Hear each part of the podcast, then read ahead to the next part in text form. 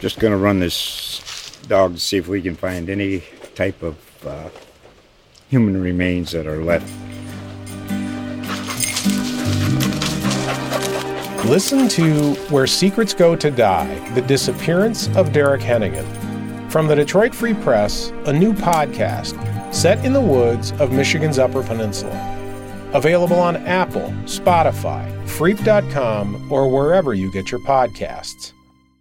People buy houses every day. No big deal to the bank. But buying my first home? That was a big deal to me. That's why I got my mortgage from DCU. They were with me every step of the way. I was able to get a great rate, and they'll service my loan for as long as I have it. Plus, they let me manage my mortgage online, anytime. My mortgage from DCU was the first step, and now I'm home. What will DCU mean to you? Insured by NCUA and MLS number 466914, Equal Housing Lender. Membership required. Visit dcu.org. Worcester Culture Watch, a podcast connecting you with the local culture scene in Worcester. Arts, entertainment, music, and more. Worcester Culture Watch from the Worcester Telegram and Gazette. Hello, and you're listening to Worcester Culture Watch on Telegram.com and WorcesterMag.com and Unity Radio 97.9 FM here in beautiful Worcester, Massachusetts. My name is Victor Infante, and I'm the entertainment editor for the Worcester Telegram and Gazette and the content editor for Worcester Magazine and something else, I'm sure. I, I don't know. I'm just going to go down my business card someday. I don't have, they never gave me a business card. Oh, that's okay. Who uses business cards? I don't know. Every I- once in a while, someone asks me for a business card, and I'm like, uh, uh, I always Uh, no. feel like like business cards disappeared right before I entered a position where I would get a business card. right. like the person in front of me always had a business card, and by the time I got there, it's always gone. Yeah. I don't know. Anyways, here I'm in the studio with Bill Shaner, entertain, or reporter for Worcester Magazine. How you doing, Bill? Oh, I'm just fine today. Excellent, excellent. Now, yes, I would like to note that we are now sharing this studio with the podcast produced by the Worcester Chamber of Commerce. Mm-hmm. And I'm furious with them because they sounded more professional than we did, and we do this every week. Well, that you know, no, we we professionals not like necessarily our strength. It really is. I don't think that that's I don't think that that's where we're uh, where we're hitting any home runs. So Excellent. We Well- should uh, we should lean into to other. I, I, we are going to lean into the fact that we are a shoddy ramshackle podcast.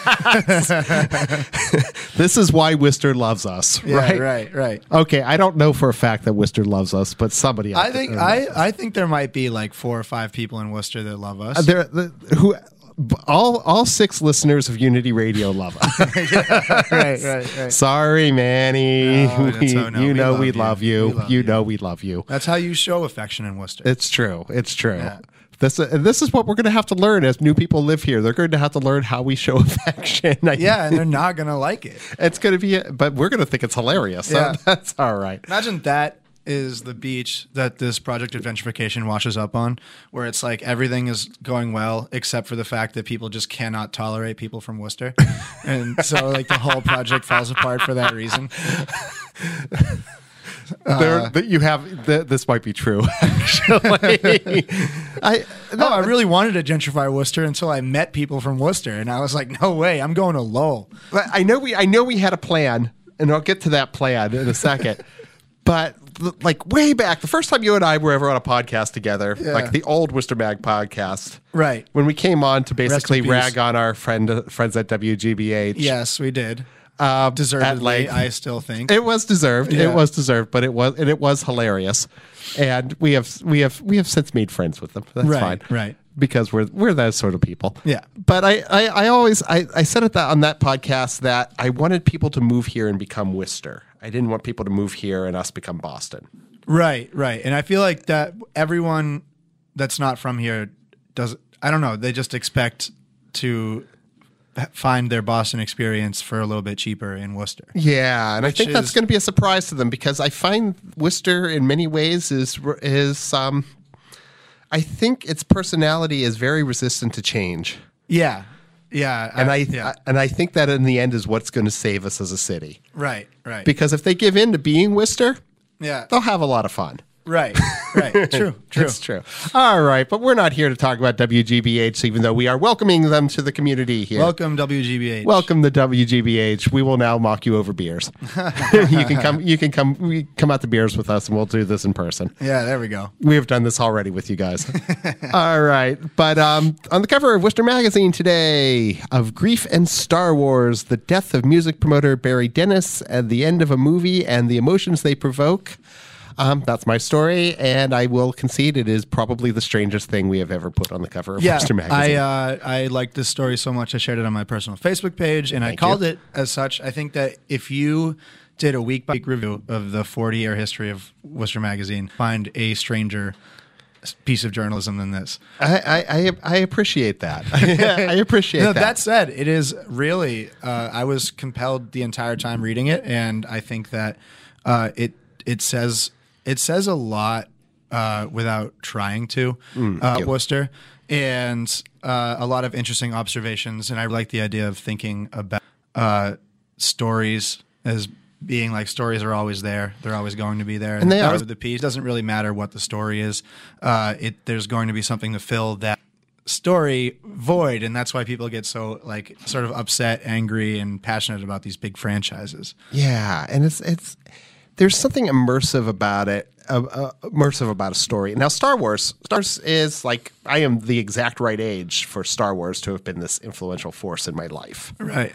Um, I was a kid when it came out the first time. I was an adult when I was disappointed by a young adult when I was disappointed by it in the second trilogy, and as a 47 year old, I'm like, oh, this new one's fine.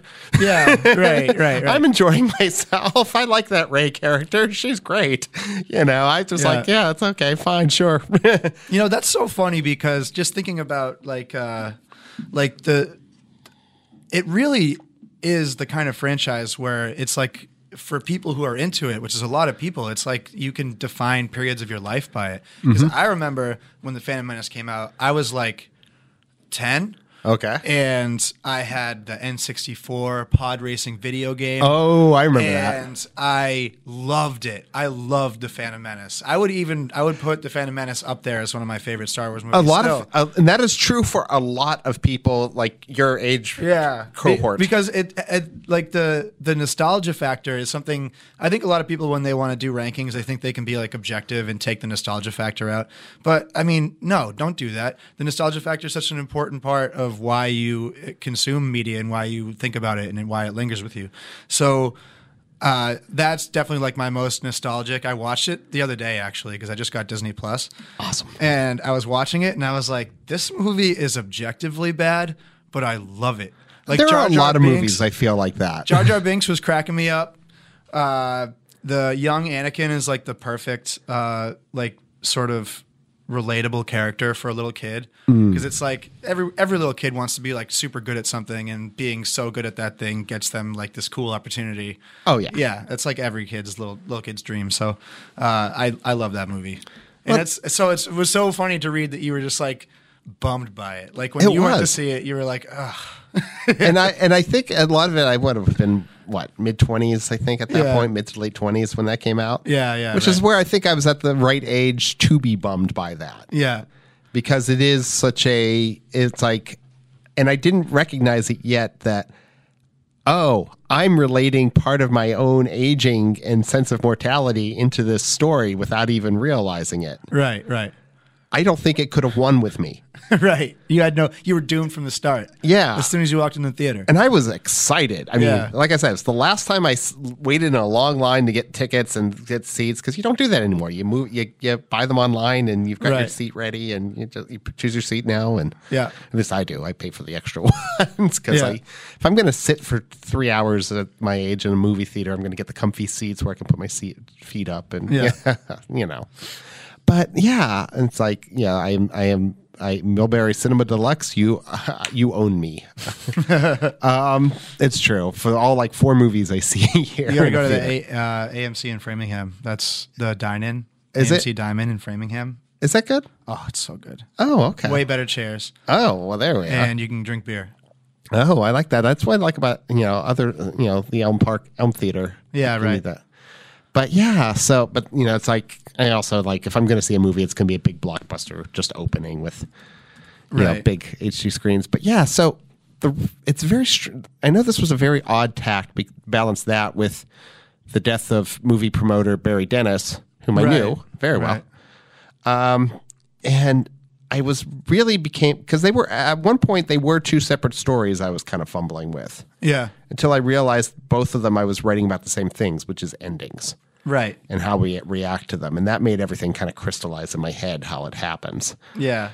So Uh, not to gas you up or anything, Please. I'm going to read one passage that I really like. oh, by all means, Uh, we respond emotionally to these stories ending because they mean something, because they reflect something in our lives the way art should, uh, but it is, in truth, a low stakes catharsis. There is always more where that came from. That's not true with people. Our stories are brief and fragile, and they touch many people beyond ourselves, sometimes invisibly.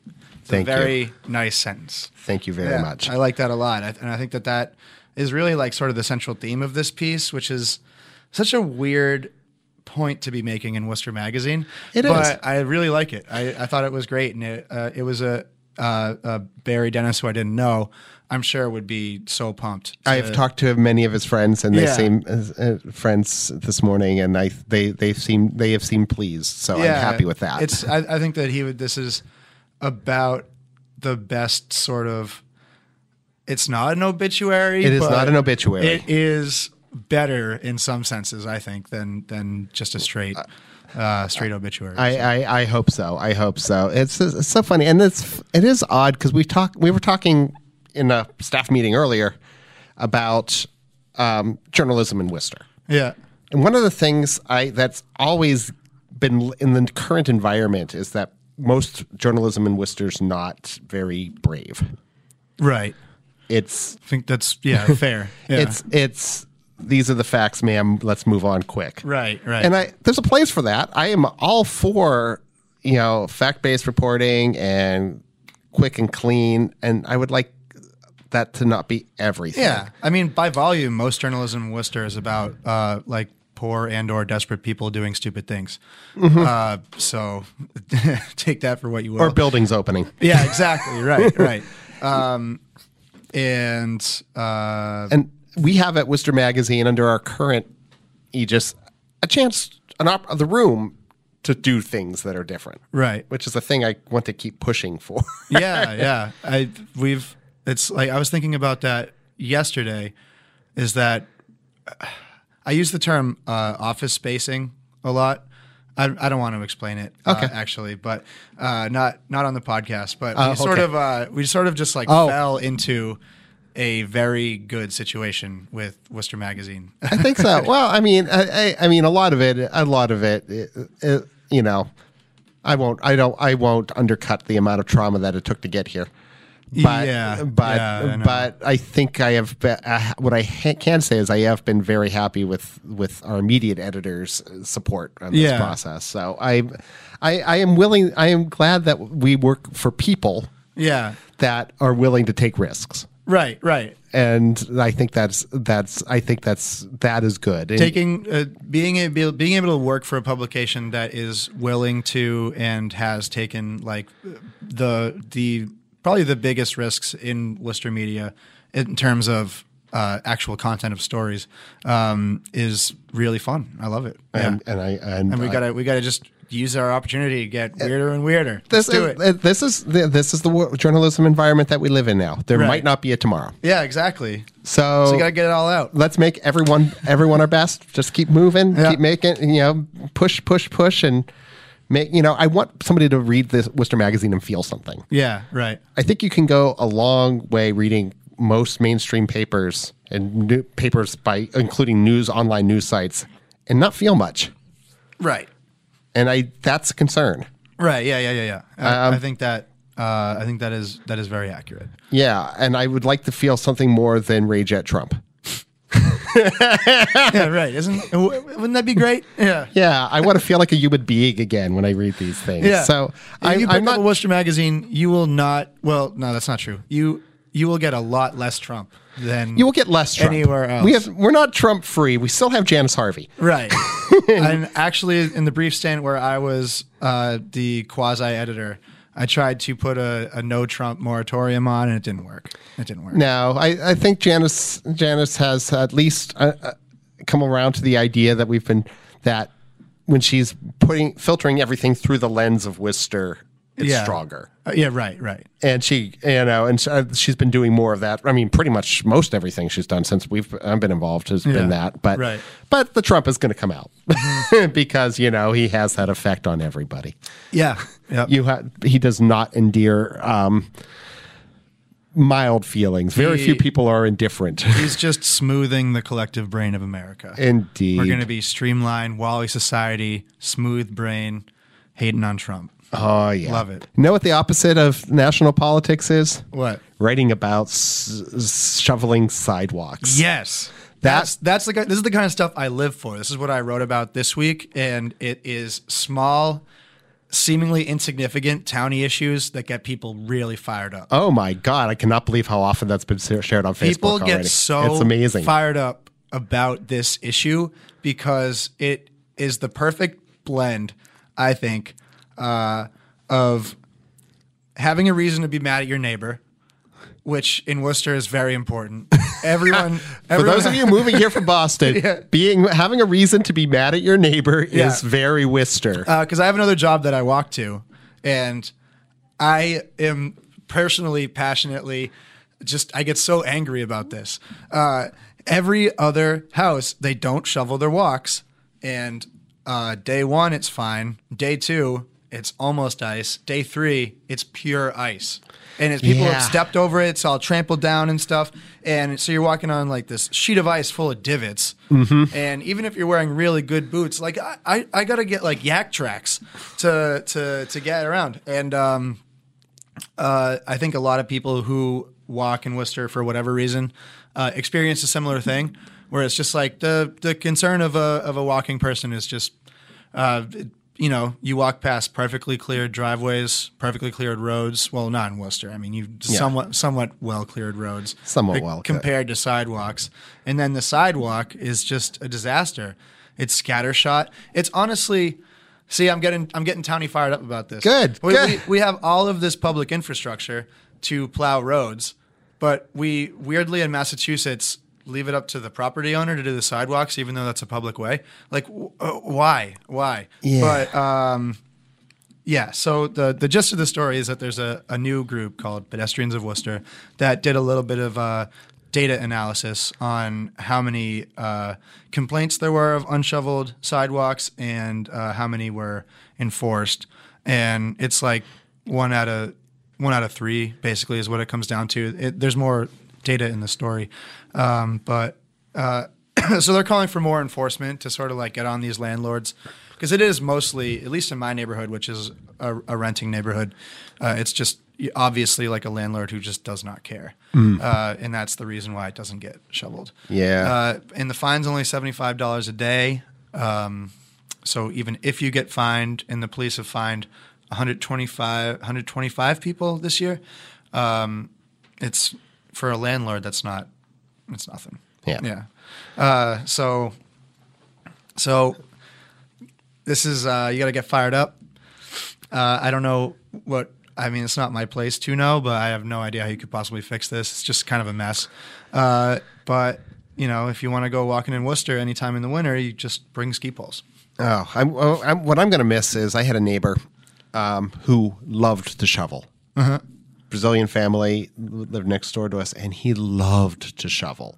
My dad is a little bit like that. And yeah, and I so he would do understand our front of our house. He would help me with the driveway. He'd do the other side of his house. I mean, Wow. like he was great. He, he's like, I see this, or I'm watch, watching TV inside. and I'm Yeah. like, I'm like, yeah, okay, because I like, I'm like sitting there staring at my watch every five minutes while I'm shoveling, having to be somewhere. Yeah, right, right, right. and you know, I hate doing it. I, Yeah. I'm from Southern California. Yeah, right. I, I mean, he's from Brazil, so he's got you know, you know, I have no maybe he, excuse. maybe the snow is novel for him, and whereas you don't have that same tact. Or Yeah, maybe. I don't know what it is because the first time, the first day I moved here, I've moved here twice from California. The first time I moved here from California was December first, nineteen ninety six, and I could not walk.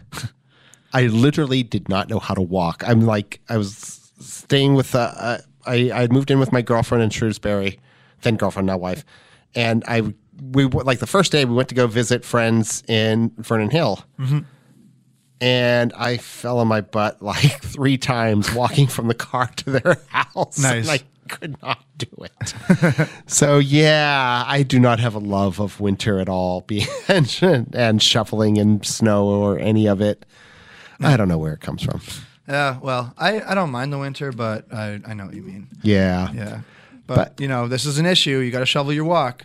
It if your is. landlord doesn't shovel your house, you can report them online. It's there's true. A, there's a link in the story. It's true. Uh, you can report them, and you should narc on your landlord. There we go. So, narc on your landlord. This is also a very Wister. All right. On that note, I think we're going to take a short break. You are listen break. This is My Silent Bravery.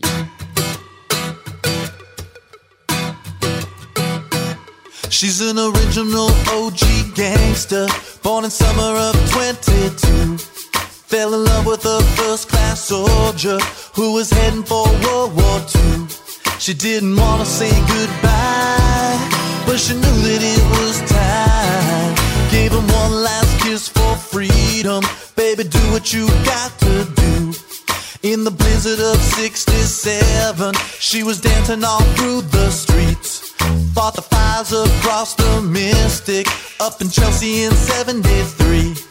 And the smoke filled the sky, but she didn't even cry. She was singing the sounds of silence, she was rolling into the deep.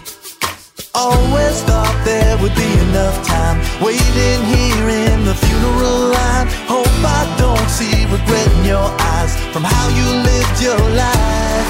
I'm holding out, I'm holding out for hope.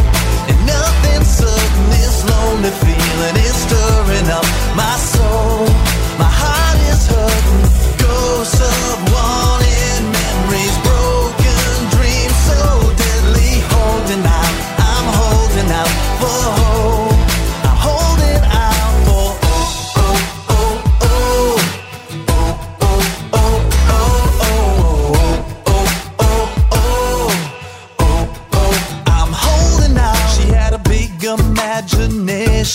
Was a dreamer from the start.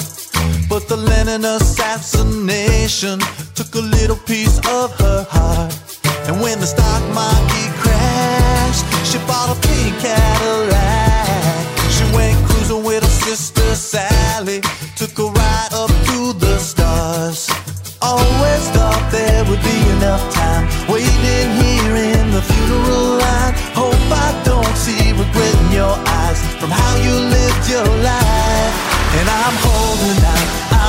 tonight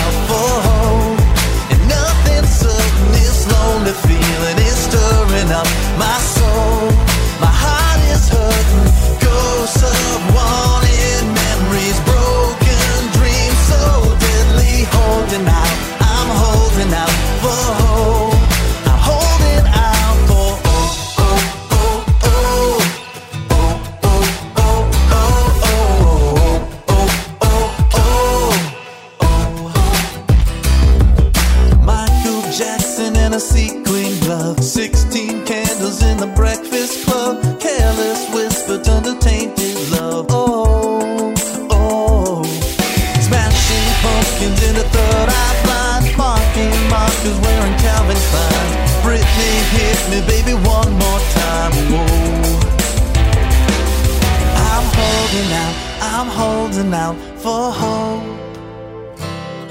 I'm holding out, I'm holding out for hope. Holding out, I'm holding out for hope. And nothing's certain, this lonely feeling is stirring up my soul. My heart is hurting, ghosts of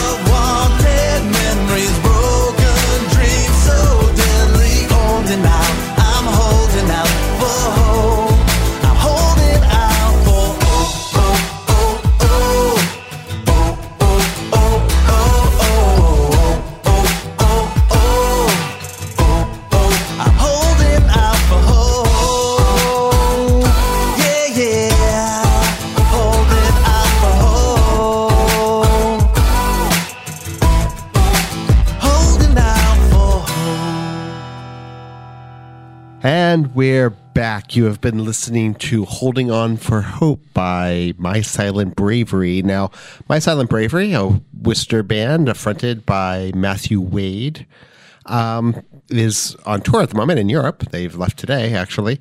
But um, not only does My Silent Bravery have a new album out this week, which I reviewed last week in Worcester Magazine, it's all the, the it's also had a single on last night's episode of um, Criminal Minds. so one of the singles off the albums appeared on that show. Um, so they're having a good time of it.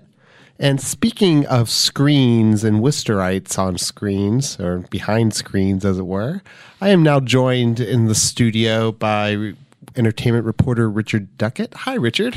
Hello, Victor. Hello. And you've got a wonderful story about peace, love, and understanding of sorts. Yes, well, it's been over 50 years since uh, Woodstock um, captivated the nation uh, in August 1969 um, with um, three days of peace and music uh, and love and um, And acid. And acid and mud, um, but the, the spirit the spirit lives on. Um, and locally, uh, Cyril Vincent, uh, who's a Worcester filmmaker, um, has been putting together a documentary on Woodstock. Um, he hasn't finished it yet, but he's going to offer a screening at the Worcester Pop Up on January 25th. Uh, the event is free, um, and your opinions will be welcome. I, well, I what I actually like that whole idea of like a pre-screening, you know, preview of you know, the work in progress, which is always odd. But uh, I'm glad to see. Um, Cyril Vincent seems took kind of an unconventional route to get to the Woodstock documentary there, didn't he? Well, yeah. I mean, he's originally from the uh, Central African Republic. He's lived here for um, about three and a half years. He owns a multimedia studio in Worcester, which um, specializes in uh, media media content and offers uh, immigrants um, an opportunity to learn the art of um, making con- content and connecting on digital platforms. And um, he loves music, and uh, he's 30, so he's 20 years too young for, for at least for Woodstock. But uh, he sort of, like many of us, wishes that he had been there, you know. Indeed. And uh, and so he, along with um, hi- uh, collaborator Lauren Preston went down to Woodstock um, in 2018. In fact, um, there's a yearly gathering there. On um, there's a Woodstock Museum in Bethel Woods, New York, and um, and the farm, Max Yasgur's farm, is still not owned by Max Yazga anymore, but it's still open for camping. And um, once a year. Woodstock devotees um, go down there for a reunion. It's a reunion for some. It's the first time for others, and um, and um, Cyril um, saw that there were about five thousand people camping there uh, during the course of the reunion, um, and he interviewed a lot of them and um, came up with some interesting interviews and uh, footage and an answer to the question of uh, does spirit still exist uh, seems to be that it does exist down and there. that's good to hear. That's good to hear because at- attempts to reboot the festival have not worked. Well, no, no, it's become uh, a big. That was um, a big commercial disaster last year. Yeah. Uh, um, but um, sort of the, the whole. Uh, Woodstock 50 years ago sort of more or less emerged spontaneously. Spontaneously. And um, I think going down and camping out once a year is more of a spontaneous act. Uh, I think so. Uh, it's certainly innocent anyway. And, um, and um, the people he ran into were, were very nice, friendly, offered him food. Um, um, as he said, you don't really see that spirit everywhere else. So No. it's nice to know that it's, it's around somewhere. Oh, good. It's and I'm I'm really excited about this video, this um, documentary, and I hope it. I hope we get a full length version sometime in the near future. Um, that's not the only film related subject on our horizon, though, is no, it? No, we've got um, we've got quite a mix of uh, local film news and um, goings on. Um, one na- movie that's uh, out at the moment and um, getting a lot of attention is um, Martin Scorsese's The Irishman. Indeed. and. Uh, the movie um, is, is about three and a half hours long, and it has um, since it tells the story of the Jimmy Hoffa and uh, and a, and uh, and a, a mobster um, driver named Frank Sheeran. Um, th- those three and a half hours are peppered with quite a few action sequences, shootouts, violence, and that sort of thing. And Jim Ford, who's originally from West Boylston, he has a role um, as a stuntman uh, playing a court officer uh, who has to step into a melee that breaks out in a courtroom when Jimmy Hoffa, um, who's being who's played by Al Pacino, is before a judge. A big fight breaks out, and uh, the courtroom officer has to dive in there and um, and pull him out. And uh, so um, it's a short scene, but, uh, pretty impressive.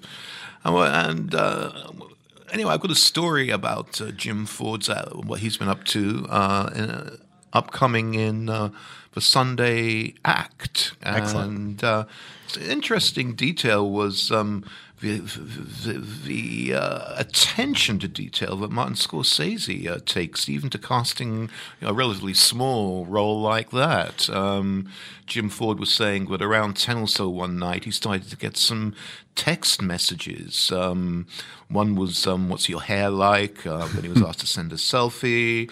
Then he was asked if he could shave and send a selfie back. Could he comb his hair, send a selfie back? Uh, would you mind putting on a suit? So he was putting on a suit around midnight. midnight. and uh, and, uh, these were all texts from an assistant to Martin Scorsese who um, was considering the look um, before he uh, cast even that role. So Wow, that's a lot of detail for what is basically a bit part. bit part, but but you know they're all important. They're all important. That, Um, that- and that is why Martin Scorsese is Martin Scorsese.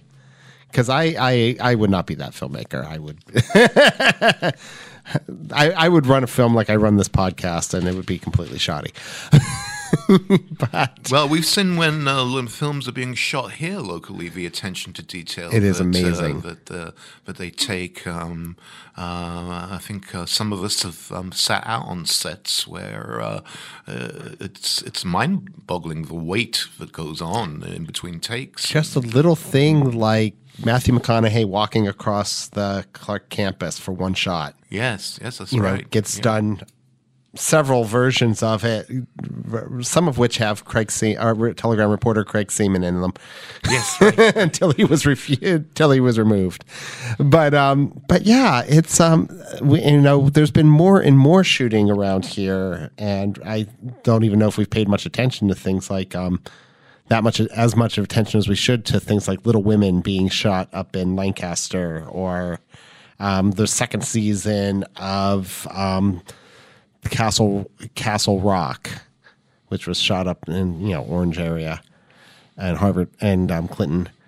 And yeah, well, we've uh, there's certainly been a lot going on, um, which we've noted, um, and hopefully um, it'll continue with the Massachusetts Film Tax Credit, which uh, is always seems to come up for a discussion every year. Yeah, yeah. It's the it is the um, stone on which film locations are crashed or made.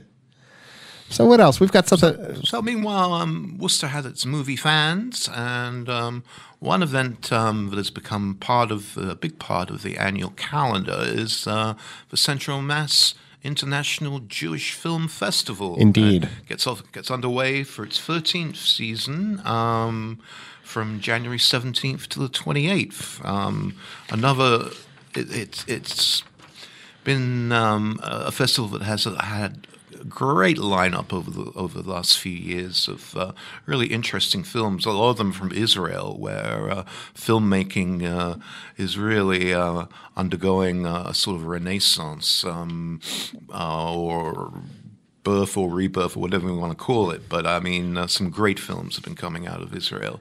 Really intelligent, uh, heartrending dramas, and some some very good satirical comedy too. So the film festival gets underway with um, an encore showing, of a documentary about Sammy Davis Jr. Uh, that'll be um, January seventeenth at the Worcester Senior Centre.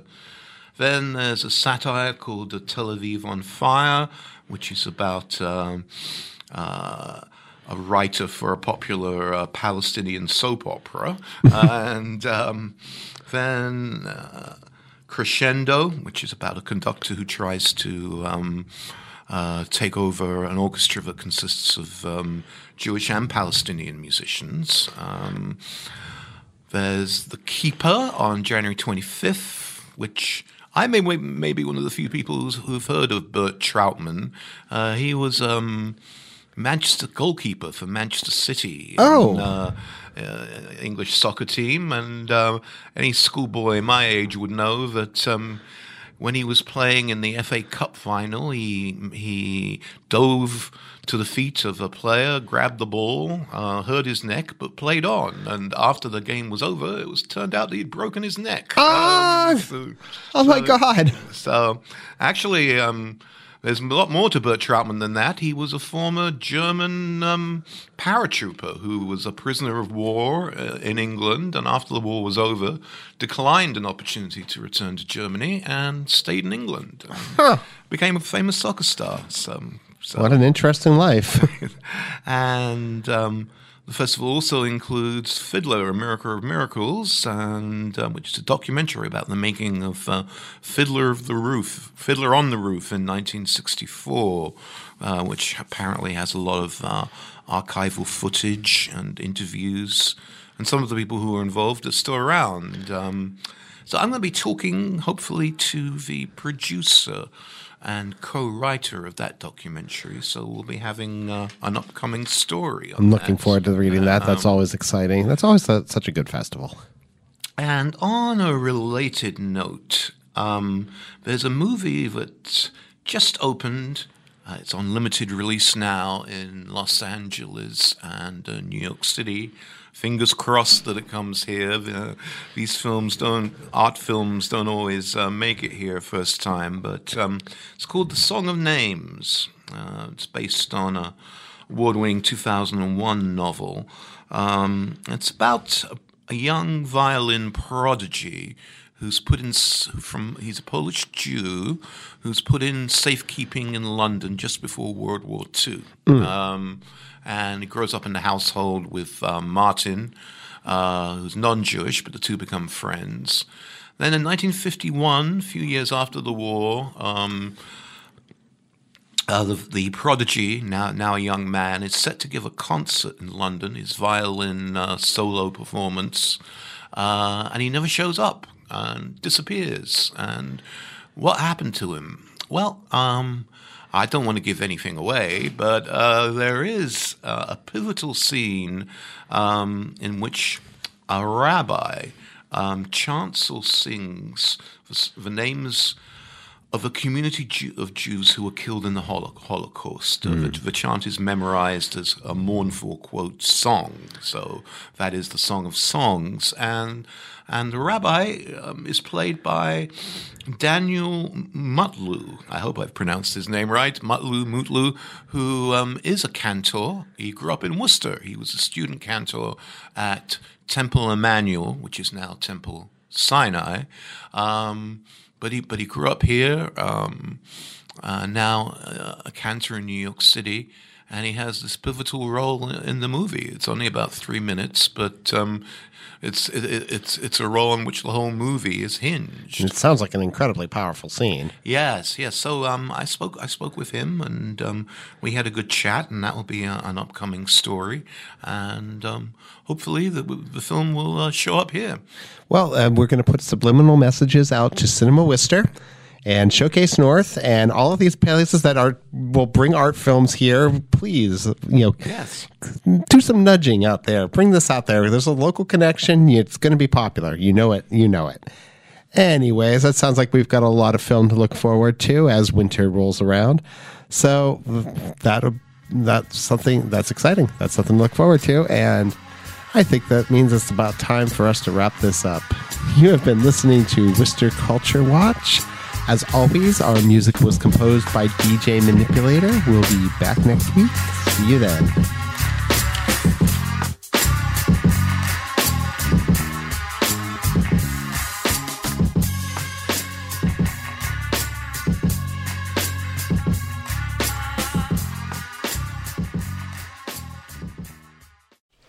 Just going to run this dog to see if we can find any type of uh, human remains that are left. Listen to Where Secrets Go to Die The Disappearance of Derek Hennigan. From the Detroit Free Press, a new podcast set in the woods of Michigan's Upper Peninsula.